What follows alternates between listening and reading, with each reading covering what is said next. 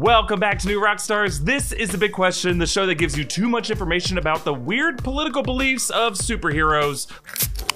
That's a beer. Old Man Cap seemed like a sweet way to end Avengers Endgame, but uh, don't get that guy started about the deep state. We're just kidding.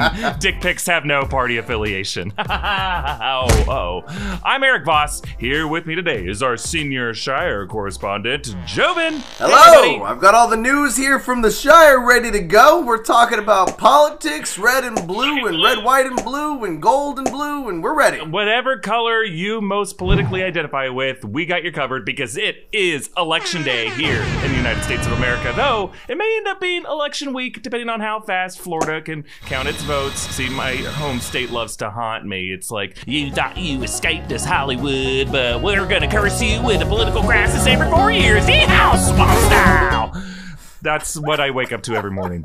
Well, if you're watching this, however you're watching this, if you have not voted yet and you're registered to vote, or if you could do same day registration in your state, and if it's still Tuesday, election day, what are you doing? Mask up, get in line right now. You can watch our videos from your phone, however long it takes. We got plenty and plenty of hours for you to wait and cast your ballot. Just get in line, even if it's uh, an hour away from polls closing. If you're in line when polls close, they have to let you vote. So please, please, please vote. But to take your mind off the current political battle, let us turn to the Marvel world and how it tried to reflect political trends. And to anyone right now rage typing, stay in your lane, you nerds.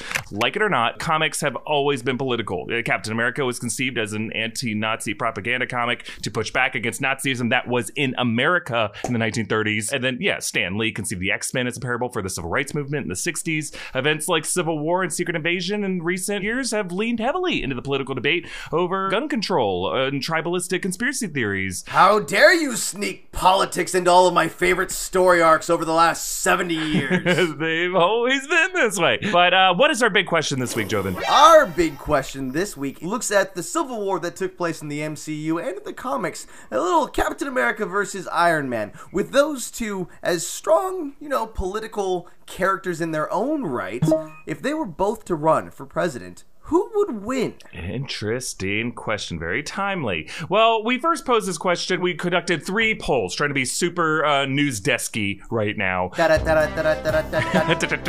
Well, breaking news, our uh, poll with an enormous margin of error here because we're not political scientists. We just pretend to be on YouTube. We're not doctors. We got to get out of this place immediately. We first posted this to our friends on Discord. We got 30 votes by the time we started shooting this. With 30 votes in, our star our star poll, you would say Tony Stark 27%, Captain America 73%. Uh, so pretty pro cap, pretty pro cap out there. Those numbers do change with the other two polls we conducted. So as we start to break this down, we got to talk about the political world of the MCU because there are some major differences between that reality and ours. Just just a few, just a few differences these days. Just to give us some range here, we're going to set this debate in the relatively stable period between 2016 and 2018 in the MCU timeline. This is right after Civil War, but before Infinity War when everything went to hell and it's impossible to gauge what ifs in that scenario. And because it is post Civil War, are we taking into consideration that Cap is convicted war criminal of sorts? Yes, we are. Okay. That is going to factor into it. Yet it is Cap we're talking about, and it, that stuff doesn't seem to stick. He's like Teflon. but we should remind ourselves this is also a world that has seen multiple extraterrestrial invasions. Sokovia was almost thrown at us by Ultron. That was Tony Stark's creation. The Avengers have broken up. Uh, as you mentioned, Cap is a fugitive, but a lot of normal folks, uh, like in Midtown High and New York, seem to still support the guy. So in this world, the U.S. government, you could argue, is far less relevant. There is a president, Matthew Ellis, who was president at least through 2016. Thaddeus Ross is the Secretary of State. He kind of represents the government in the movies from there forward. All right, uh, Joven, let's start with uh, the case for Tony Stark. We're going to make the theory of the case for each of these people. 538 is one of my favorite podcasts, so I'm cosplaying right now as Galen Druk, and I hope I can live up to his standard. Okay, so Stan Lee initially conceived Tony Stark in the comics as a warmongery Republican in the Vietnam era. He Howard Hughes inspired eccentricities, mainly because Stan Lee wanted to start with someone pretty unlikable, but then over the years finds his heart. Which is really interesting because back then it was the Howard Hughes comparison, and now it's more like the Elon Musk comparison. Or is Elon Musk trying to be more like Tony Stark? At this point, Elon Musk is in the MCU, so Yeah. it's really art reflecting life, reflecting art. Now, in the MCU, the movies, Tony Stark kind of, I would say, begins his journey as a right leaning libertarian, I think would be a better word for it. He's defense contractor who believes in limited government oversight. Remember, Iron Man 2 opens with him defying a Senate hearing. He jokes about being Secretary of Defense, and he says this term privatizing world peace, which is what many on the right want. They want all government functions to be taken into the profit driven private sector. And do you feel like over the course of the MCU, especially after the Accords, do you think Iron Man leans any more in one direction? Would you say? Yeah, he definitely shifts as uh, as these movies progress, and I think that even before we get to the Sokovia Accords, there's like a little wink of this in Iron Man 2. If you look at his phone, there is an app labeled Illuminati, a reference to Marvel's Illuminati. It's kind of a superhero UN Security Council, but I think this tells us that Tony Stark secretly leans toward bigger government, and his public joking is just a front. Yeah, as you mentioned, he he starts to lean more towards the left throughout the MCU. He produces uh, arc reactor tech that runs New York on clean renewable energy. Uh, with that, good luck winning those frackers in Western Pennsylvania. They don't want that arc reactor tech. They need their jobs. Also, he helps Nick Fury develop Project Insight and the repulsor powered helicarriers and Winter Soldier. We'll talk more about that later because it's a big part of Cap's ideology. But then in Civil War, yeah, he supports the Sokovia Accords, which we have to interpret as the equivalent of common sense firearm regulation, right? We just want simple oversight to make sure there's no collateral damage uh, and that just there's some responsibility in uh, these this life saving If I misplaced a couple of 30 megaton nukes, you can bet there'd be consequences. but I do feel like there would be a town hall question from a guy who looks suspiciously like Steve Rogers asking, um, uh, ain't the Avengers a well regulated militia being necessary to the security of a free state? I got a right to bear arms. You know? One of those. He's just wearing one of the like the uh, the Marx Brothers masks. It's like you look like nope. The Avengers were formed to make the world a safer place. Yep, yep, yep, yep, that's a different guy. Different guy. That guy's fugitive. I don't know where he is. Have you won, Riggs? Now, Robert Downey Jr. Stark, as you mentioned, was based partly on Elon Musk, who, you know, yeah, another aerospace tech billionaire. And for what it's worth, Elon Musk endorsed Andrew Yang in the 2020 Democratic primary. Yang Yang. He did, but then he also went very, especially during the pandemic, being more lenient towards uh, corporations, Oops, I said the quiet part loud and the loud part quiet. being open to like open industries and open business keep the economy going, which is a little bit more red versus blue on that one. Right. So it's kind of a mixed bag for sure. I think at the end of the day, a vote for Tony Stark as a hypothetical president would be one that prioritizes technology and education because he does kind of have a Kennedy liberal worldview that prides American engineering, big flashy goals, while also still talking tough on defense mm-hmm. because Kennedy was a hawk. You know, if you look at what happened in the Cuban Missile Crisis, what a lot of people thought he was going to do in Vietnam had he lived. But at the end of the day, he is more liberal on social issues, things like race, immigration. He had that Stark scholarship to the MIT students. I could imagine Tony Stark as president expanding that to things like universal college tuition. And he was an addict who struggled with mental health issues, among among many things. You could definitely see him getting behind things like universal health care. But he is, as you kind of compared him to Elon Musk, he is a guy who trusts big business, business, automation yeah. to run the world for us. When we look at like his international policies, what is his relationship with Black Panther in the MCU as of like Civil War? Black Panther was on Team Iron Man, and I think, but that was more out of they had a mutual enemy. I don't know Yeah. if uh, Black Panther would have otherwise. And I think in the Civil War event in the comics, Black Panther isn't necessarily on Tony Stark's side. He's more more independent. If he's just on his side because he's trying to stop Bucky, and we make this around like a, a 2018 or even like if it's a 2020 election, his relationship with Wakanda might not be as strong as, let's say, Steve Rogers. Right, exactly. And then if we look at like how Tony Stark would handle things as a domestic political populist, he does not strike me as a guy who would have patience for the needs of blue collar workers in the Rust Belt, right? And that seems to be like a big thing that determines uh, in our electoral college system uh, whether or not you're win- able to win the nomination and win the electoral college. I think he would dig things like, you know, during the Obama era, they had those adult education initiatives for people who were out of work. And those initiatives didn't really work because a lot of people who live in the Rust Belt are like, no, I just want my job job back. Yeah. And they, they'll, they'd rather vote on the promise of getting their job back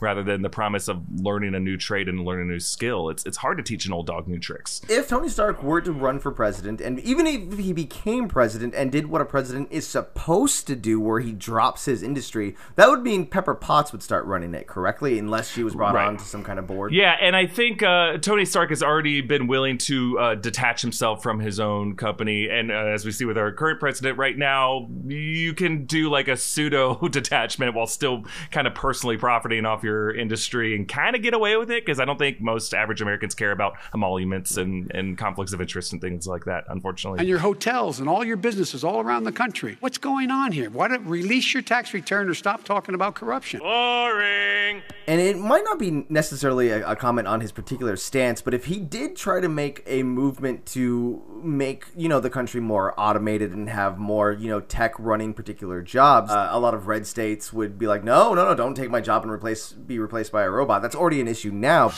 But like, I think that would really get hit into uh, high gear with him as president. And then on Yeah. top of that, who's he gonna? What company is he gonna go to to actually create this? Well, he's probably gonna go to Stark Industries, and that's gonna be, you know, some red flags there. What's going on here? Yeah, because he's not going to give government contracts to Hammer or Roxxon or any of these other things because, you know, he knows all the, the dirty secrets they have and he probably doesn't trust them. Boring. But I, I do see him as being an innovator in and of himself to come up with some kind of Green New Deal, uh, clean energy plant for everybody to work on He and would be put a happy focus with their on jobs. it. He'd understand the necessity for military, but still put a lot of budget in making the world a place that we can actually survive. And uh, along those lines, think about him under COVID. So I could imagine Stark just going all in on COVID research. Like he would test us, contact trace us unknowingly through our cell phones. They're gonna scan everybody. We gotta get scanned. We gotta get temperatured.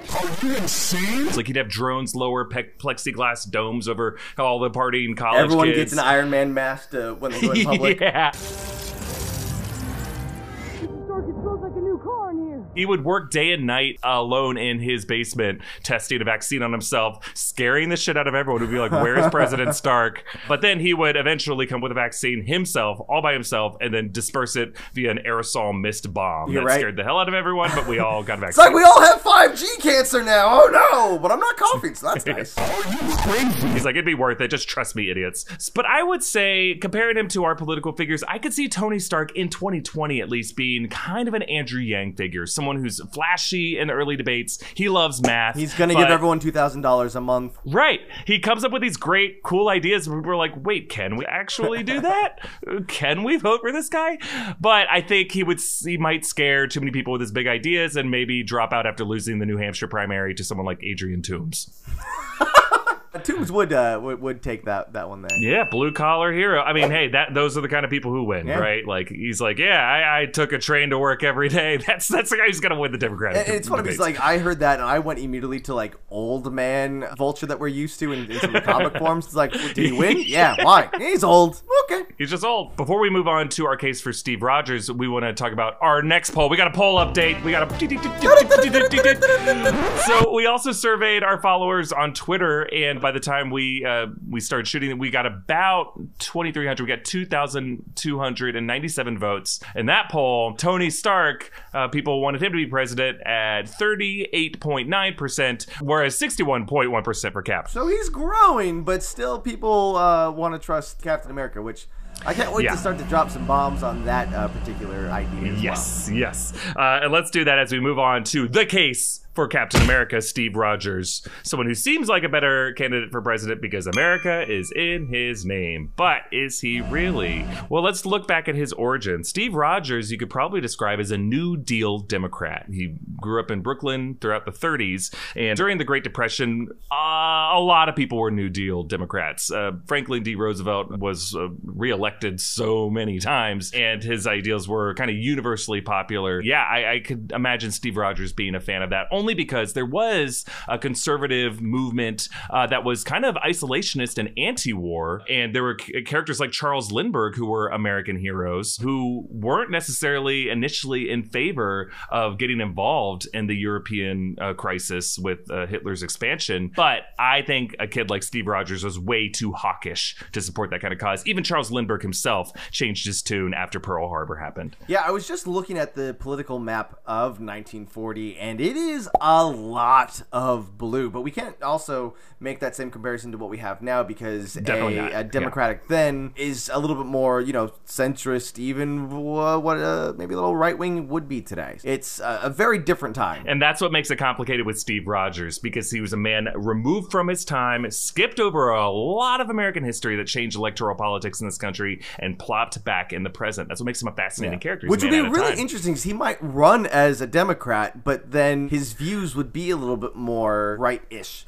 Kind Yeah. of like a Biden, but Biden, I feel like, in comparison to a Democrat, is more centrist than than uh, right wing. Right. I mean, you could make uh, the argument that Steve Rogers, circa Captain America Winter Soldier, is more of a libertarian, a strict constitutionalist, we have to say. Yeah. Because you got to think the movie Captain America Winter Soldier was shaped by anxieties over the surveillance state during the Obama era. It was when, like, we all just kind of assumed, you know, Obama was in power. So you started to have people to the left and to the right of Obama start to criticize some of the ways, uh, say, the NSA used surveillance technology, the way drones were kind of used, or really used, not kind of used. There was a lot of drone killings that happened.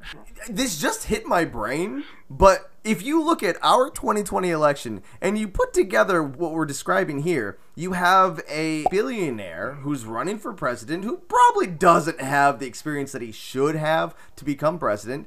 And then, you know, you can look at Captain America. Honestly, look at him in his old age makeup. Just go to slap some sunglasses on that guy and tell me it's not Biden. That's that is Biden. That's Grandpa Joe. Absolutely, yes. It's like, uh, are you going to tell us uh, uh, the plan that you have for filling up the Senate? No. No, I don't think I will. I'll, I'll tell you before. I'll tell you before the elect. Come on, man. I'll tell you. Just you know me. You know my character. I like feeding ducks here by the river. I've been here the whole time. But ideologically, we do have to identify that Steve Rogers does trust individuals over government agencies, a trend that we see continuing in Civil War when he opposes the Sokovia Accords. He says the words, the safest hands are still our own, which you could argue is essentially the argument for guns rights activists who oppose any kind of national gun registry, arguing it's a slippery slope, that we shouldn't overregulate responsible gun owners just for a couple bad eggs. Even before that, let's look at Winter Soldier when he gets to take a look at all the, the ships that they're working on. It's like, Yeah. we'll have an eye in the sky across the world. It's like, but should we? Yeah, So like he's yeah. constantly fighting for you know the the individual right. Absolutely. And I will say that once we got halfway through Civil War, the screenwriters, I think, cleverly avoided going too much in the political debate. They ended up making it a personal fight over Bucky killing Tony's parents, mm-hmm. which I think made it more personal. It's, it's a more interesting story rather than like political ideals. It culminates in a, a courtroom debate. Master Sergeant James Warren Finzel. There will be order!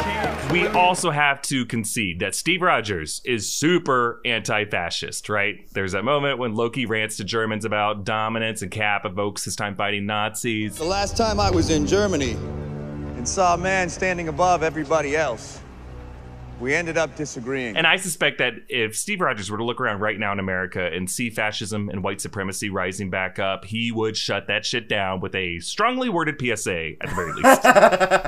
like, what are you gonna do, Cap? I'm gonna do a PSA. Those always work. so you're a member of the Proud Boys, huh? Well, sometimes you march in the street, you don't know what the cause is, and then you go right into the wrong bar. And then Gavin McInnes has your email address. Uh oh. I just think you were comparing him to Biden, and I think more than anything, Steve Rogers is a man of character. You know, he's always seeking a peaceful alternative. He's polite, he avoids swearing, and he always uh, puts himself before others. I think if we're gonna look at some stances and and who's gonna be able to reach onto the other side of the aisle, I think that there is a lot. It, let's say he is the Democratic run here. Would he Yeah. be? Yeah, yeah, yeah. I think so. Yeah, absolutely. I, I do see him as like an anti-Trump figure, Mhm. but not just because of Chris Evans' own personal politics. I think the type of character that Steve Rogers is, he is someone who is directly linked to that World War II golden age American values, and I think we've lost a lot of that Yeah. in this country right now. Right now, the modern GOP is all about unapologetic bullying. It's celebrated. It's kind of like we have lost our character, which is is so weird. And if you don't fight back, you're not sitting here very long. You go back home. You go back home to mommy.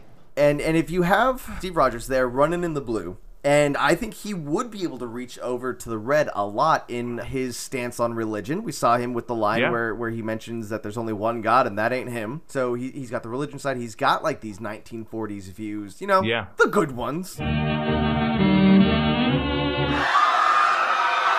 That I Yeah. think a, a, a lot of like an older generation always wants things to be like the good old days, Right. And I think that would be a big part of his his running strategy. it's kind of tough to pin him down, which is a good thing about Yeah. his character. But I could see him as equal parts, like the moderate side of Joe Biden and the liberal side of someone like John McCain. John McCain, who hated Donald Trump and loved being a rogue who who authoritative Donald Trump's side, just because I think that's kind of what the New Deal Democrat roots were all about, right? There was um, social values, trying to be progressive when it comes to things like government assistance, but still being hawkish on uh, fighting the good fight. But I do think, you know, kind of like is the case with Joe Biden, whatever reasons you like him or don't like him, I think there's a lot of people on the far, far left of this country who find someone like Joe Biden too boring. I think those people would find Captain America a bit too boring. Yeah, yeah, he's a, he's a little too goody goody two shoes for me. And uh, not only his physical appearance is similar to Joe Biden, he he is a guy who like seeks to comfort the afflicted, and he did grow up with a physical condition that he was mocked for as a kid. And the same way that uh, Steve Rogers was was real scrawny and thin, Joe Biden had a stutter grow up, which is a big part of his uh, what people find uh, that they can connect to him on. overcome.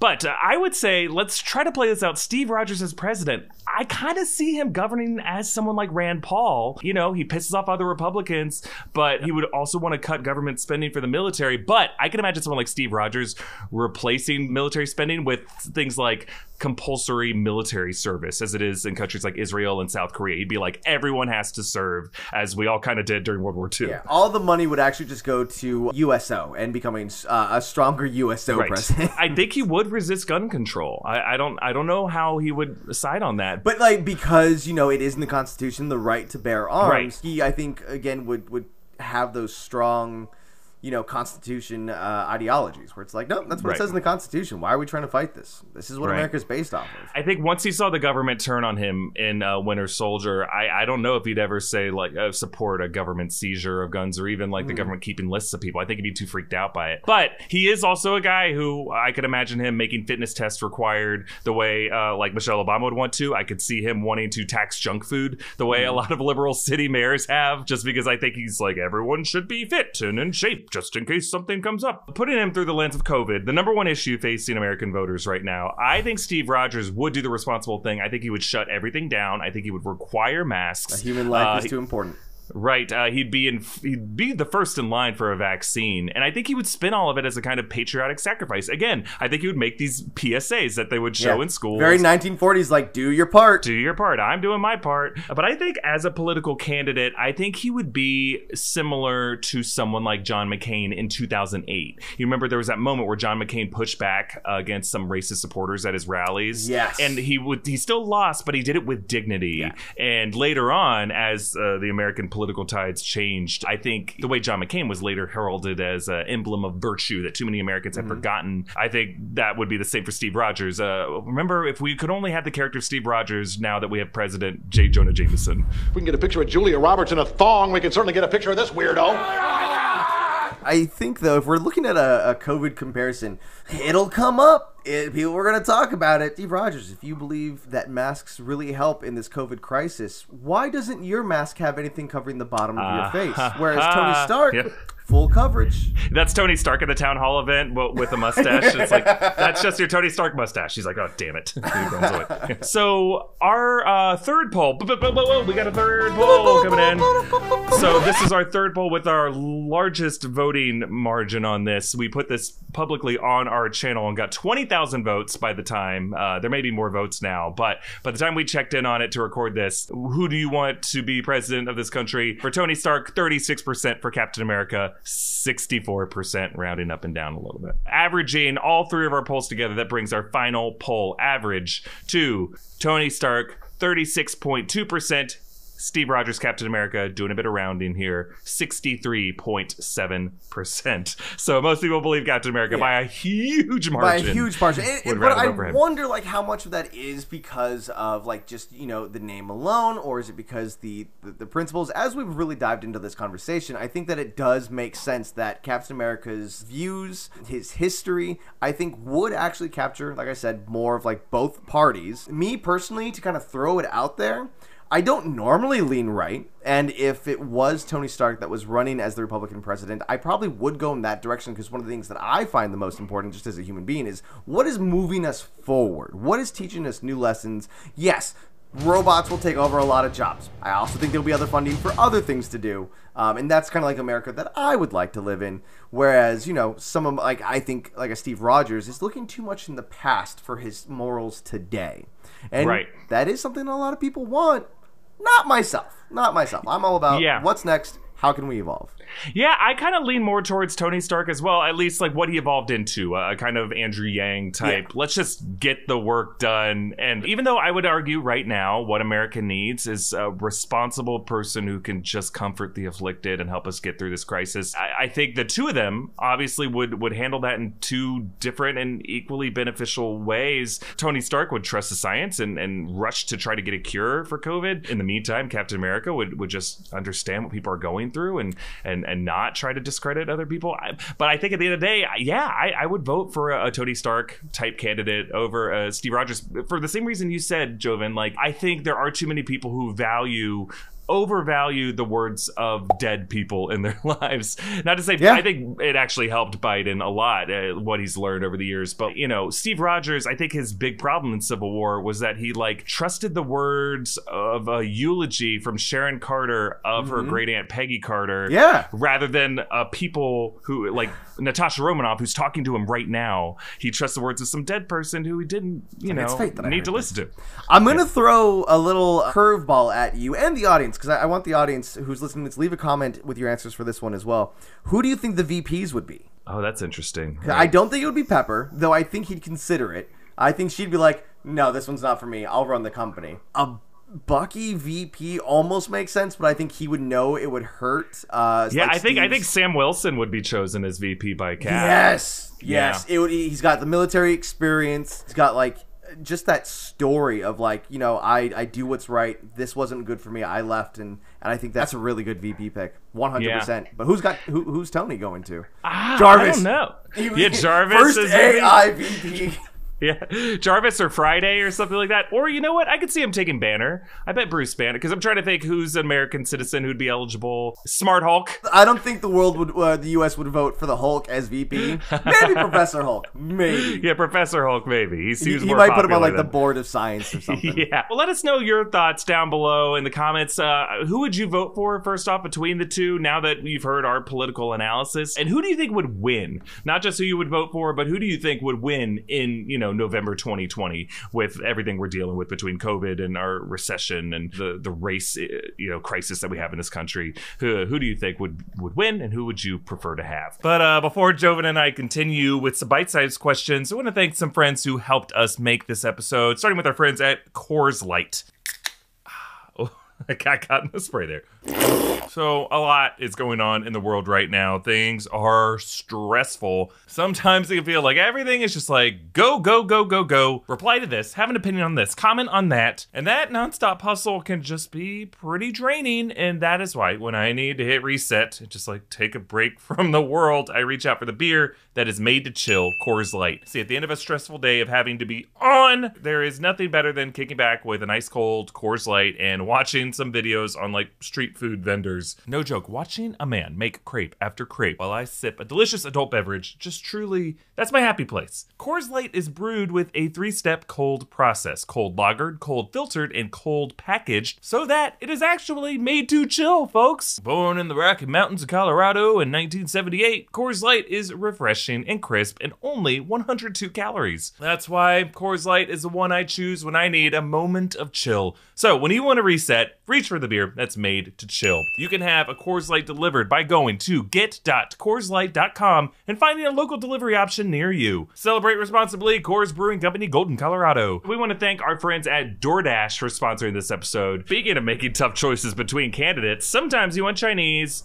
they want pizza, and someone else is craving froyo. Well, there is no need to filibuster for wontons because there is something for everyone on DoorDash. DoorDash is the app that brings you the food you are craving right now, right to your door. Just open the DoorDash app, choose what you want to eat, and your food will be left safely outside your door with the new contactless delivery drop off setting. With over 300,000 partners in the US, Puerto Rico, Canada, and Australia, you can choose from your favorite national restaurants like Wendy's, the Cheesecake Factory, or my personal favorite, Chipotle.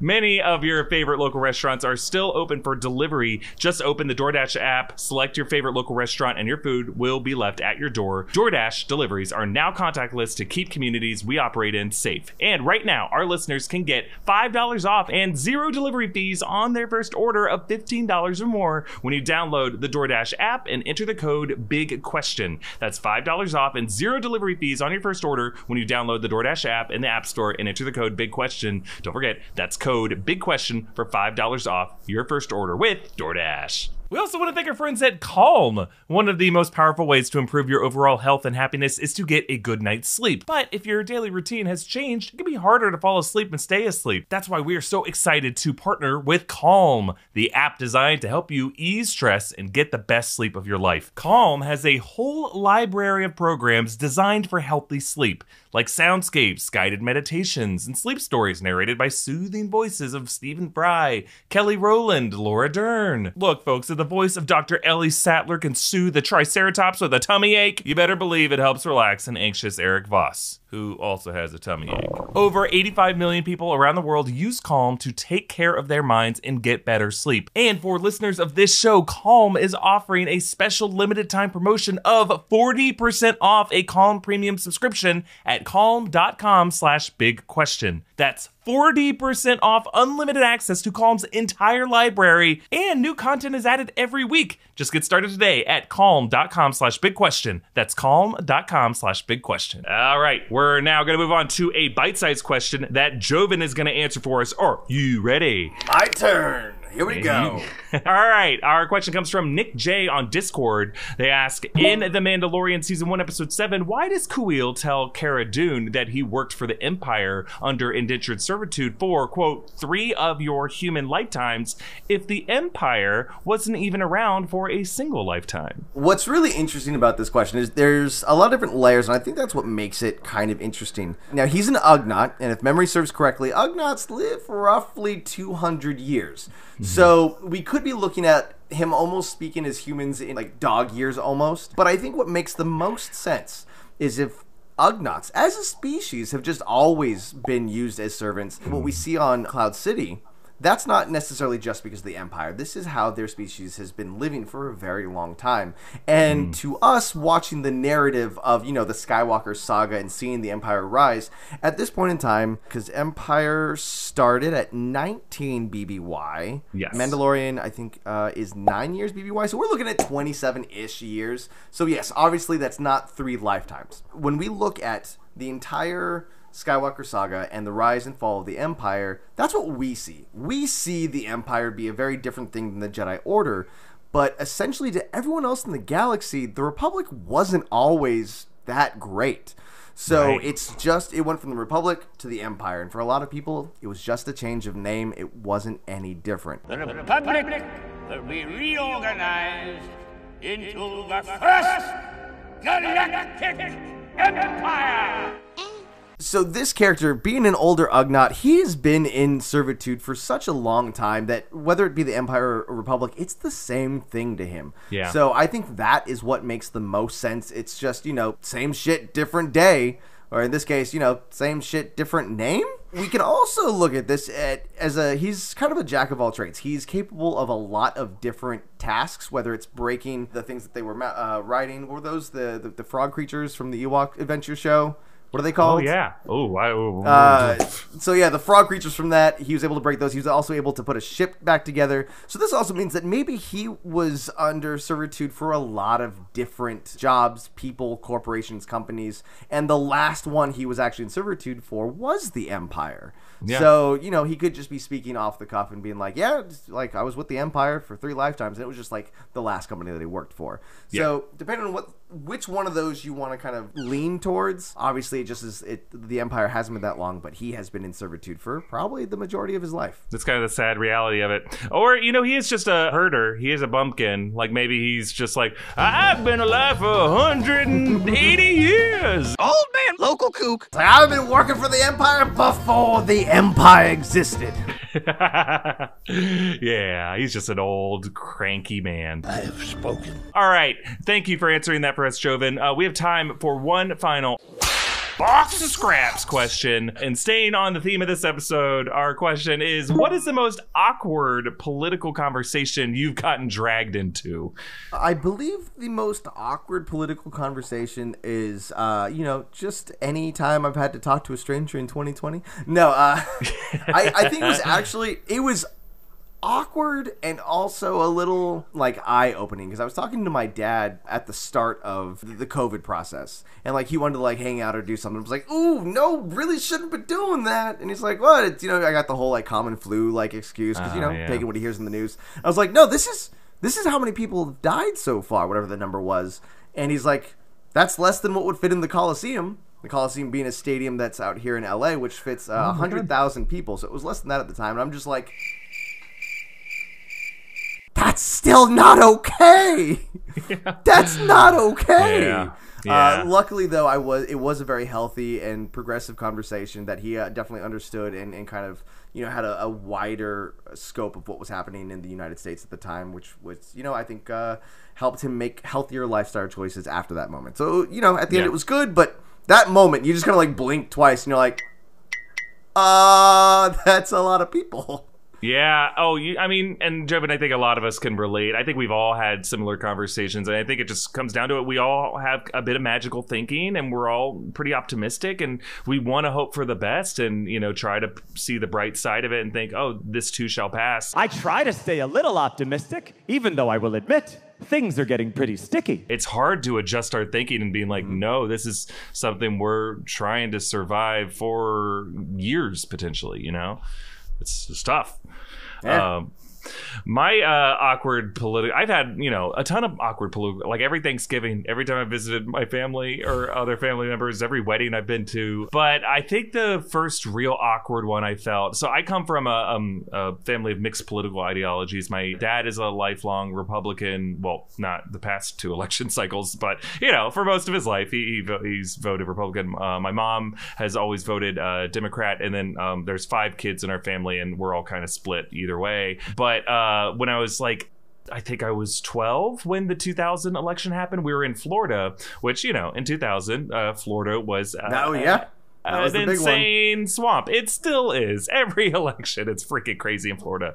But that's the one where there's a big recount and the and the showdown That was, between uh, the Al Bush Gore versus and, and Gore, Bush. where uh, yeah. the Gorinch stole Florida. Yeah, I know. It was so crazy. I went to uh, Catholic school, and uh, you know, everyone was talking about. Most of my friends, pretty much all of my friends, were, were came from Bush supporting families. And my best friend at the time, we were going back from a, a Jaguars game, and it was the night when Secretary of State of the Florida, of Florida, Katherine Harris, um, announced the state was going to Florida or was going to Bush after the recount uh, had been stopped by the Supreme Court. And we were listening to it on the radio, and my friend's family, staunchly conservative, are still staunchly conservative, uh, very, very aggressive about it, and uh, would always rant about it. And my friend's mom was driving the van and was just like, I can't believe the Democrats have tried to drag this out. They're trying to steal the election. It's just ridiculous. They're they're un-American. They're trying to steal this election. They're they're just sore losers. She went down to, to Palm County to protest holding the signs that had been changed from Gore Lieberman to Sore Loserman. And uh, she stood on the freeway uh, Well, screaming the, at the people rights to try to memes were a lot better then than they are now. yeah. Um, but then, so my buddy knew that my mom was a Democrat, and he goes, Mom, Mom, Erik's mom voted for Gore. And literally, his mom, like, slammed on the brakes a little bit. It was like it was just like because she was driving and as she was like ranting more and more, she was going faster and faster and faster, and that just like she literally pumped the brakes on her own momentum and on the car's momentum. We all went, and then I just didn't say anything. She goes, oh, and she looked up at me in the rearview mirror. And I never got the most. I I was never more terrified with the look she gave me. But I'm 12, man. I don't understand any of this. Yeah, she got so quiet and like I don't think she she just assumed because like Yeah. my dad is a conservative that she just assumed by based off of where we went to church, where we went to school that we were also and she didn't say a word for the rest Yeah. of the 20 minute drive home and it was so uncomfortable for the Yeah, rest of the and, drive. and obviously we're filming this a few days before people are listening to it, but I think that particular election, that 2000 election, and what happened there in Florida with the Supreme Court and the recount, that's kind of what we'll probably be looking at again this particular election. Yeah, let's hope it doesn't go all the way to the Supreme Court. Hopefully, there's uh, hopefully our newsrooms around the country can respond. I trust our, our journalists in this country that they can responsibly wait to call it. Despite what political actors may say, however close it is, I also kind of hope it's not that close and it's a blowout on the other see. side, Yeah. so that we can just have an answer as soon as possible and then all kind of move on and heal. Yeah, because especially when uh, I was reading that uh, California, which is fantastic, we had record votes cast like beforehand. But also, like when you read that, you're like, all right, great. Well, California's not where we need the record voters. We kind of need it like scattered throughout the rest of America. So I, Right. I, I hope that we are seeing the same kind of turnouts uh, across the Yeah. way. But that's also really good for local government. So I, I hope that turns people in the right direction. Hey, and uh, good point, Joven. Because as we wrap up this episode, one final reminder that if you have not already, get out and vote right now. There is still time, and not just in this election, every election. Because believe it or not, state and local elections are far more impactful on your life and what you have to live and deal with and what opportunities you get than whoever is in the White House. Mm-hmm. Yes, the president is important, but your mayor is far more important to your quality of life than whoever's in that White House. And your vote for a mayor could one day put that person in a run for a presidency. Yep. Especially with how, how we look at our politicians and their history of what they've accomplished in their life. So Yeah. who knows? The person that you're voting for today could be a president in 16 years. Absolutely. And so, whatever happens this week between now and 2024, there is going to be a ton of opportunities to vote for, for local elections, for your governor, for a senator, your House representative, uh, everything. All these things are important, and all these things are far more capable of affecting your day to day life, improving your community, shaping your community the way you want it to be. 2020 is really just the beginning of the rest of your way to be involved in your civic life. So, please let this be an opportunity to make yourself more uh, civically engaged and active in uh, in being a part of your public life. But thank you so much, Joven, for joining me this episode. This has been such an interesting conversation, and I've loved every minute of it. Again, it's very eye opening because we look at the Captain America versus Iron Man as like, all right, a political uh, shift of what could happen. And then I, that's the first time I saw myself like, oh, I would probably vote red in this. So thank you for having me on. It's been a little eye opening for myself as well. Yeah, follow Joven at the Jovenshire. You can follow me at EA Voss. Follow New Rockstars. Send us your big questions using the hashtag big questions. Subscribe to this podcast feed. Give us a nice rating and review. And subscribe to New Rockstars here on YouTube. Hit that notification bell. It's been so lovely to be with you. See you next time, assuming we still have a country.